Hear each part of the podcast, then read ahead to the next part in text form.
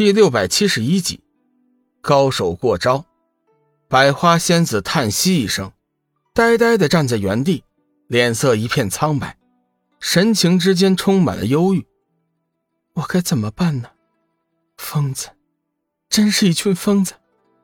你们当真以为杀了帝君，就能坐上九天至尊的宝座吗？仙鹤灵禽在空中慢慢飞舞，不时仰头清鸣，声声悦耳。漫漫宫台长廊中已是高朋满座，衣冠云集。帝君大殿的白玉浮台之上，数百仙女载歌载舞，缤纷悦目。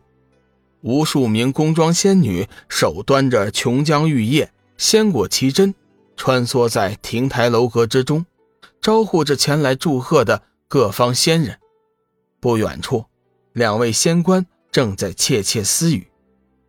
陈君，如今仙界形势混乱不堪，勘察力度也是弱了很多。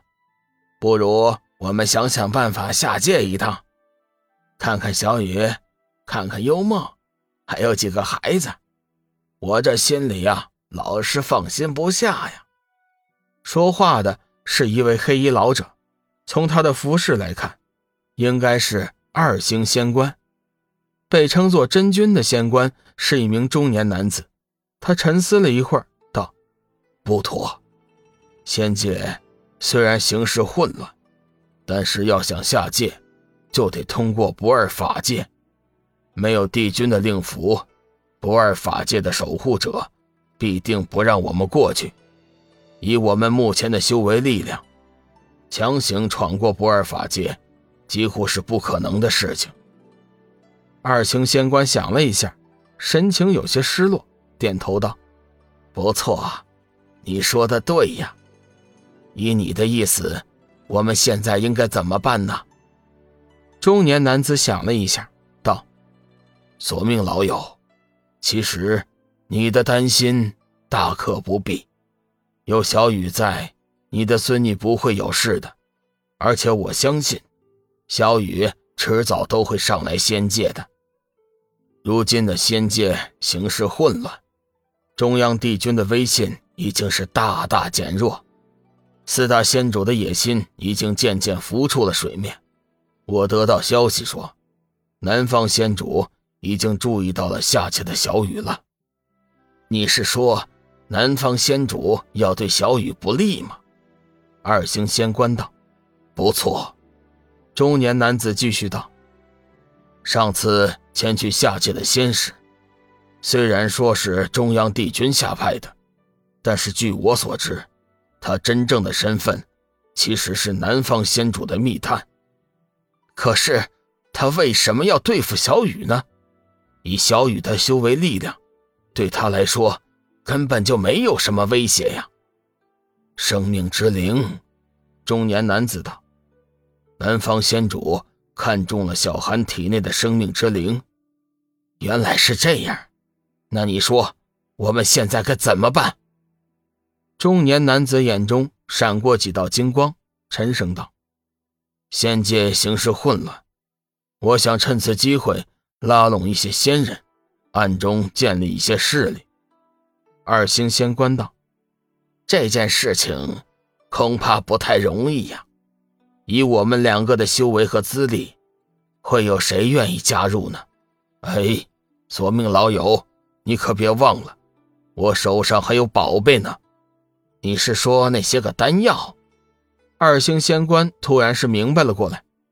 我明白了，真君呐，你这个主意太好了，我看可行。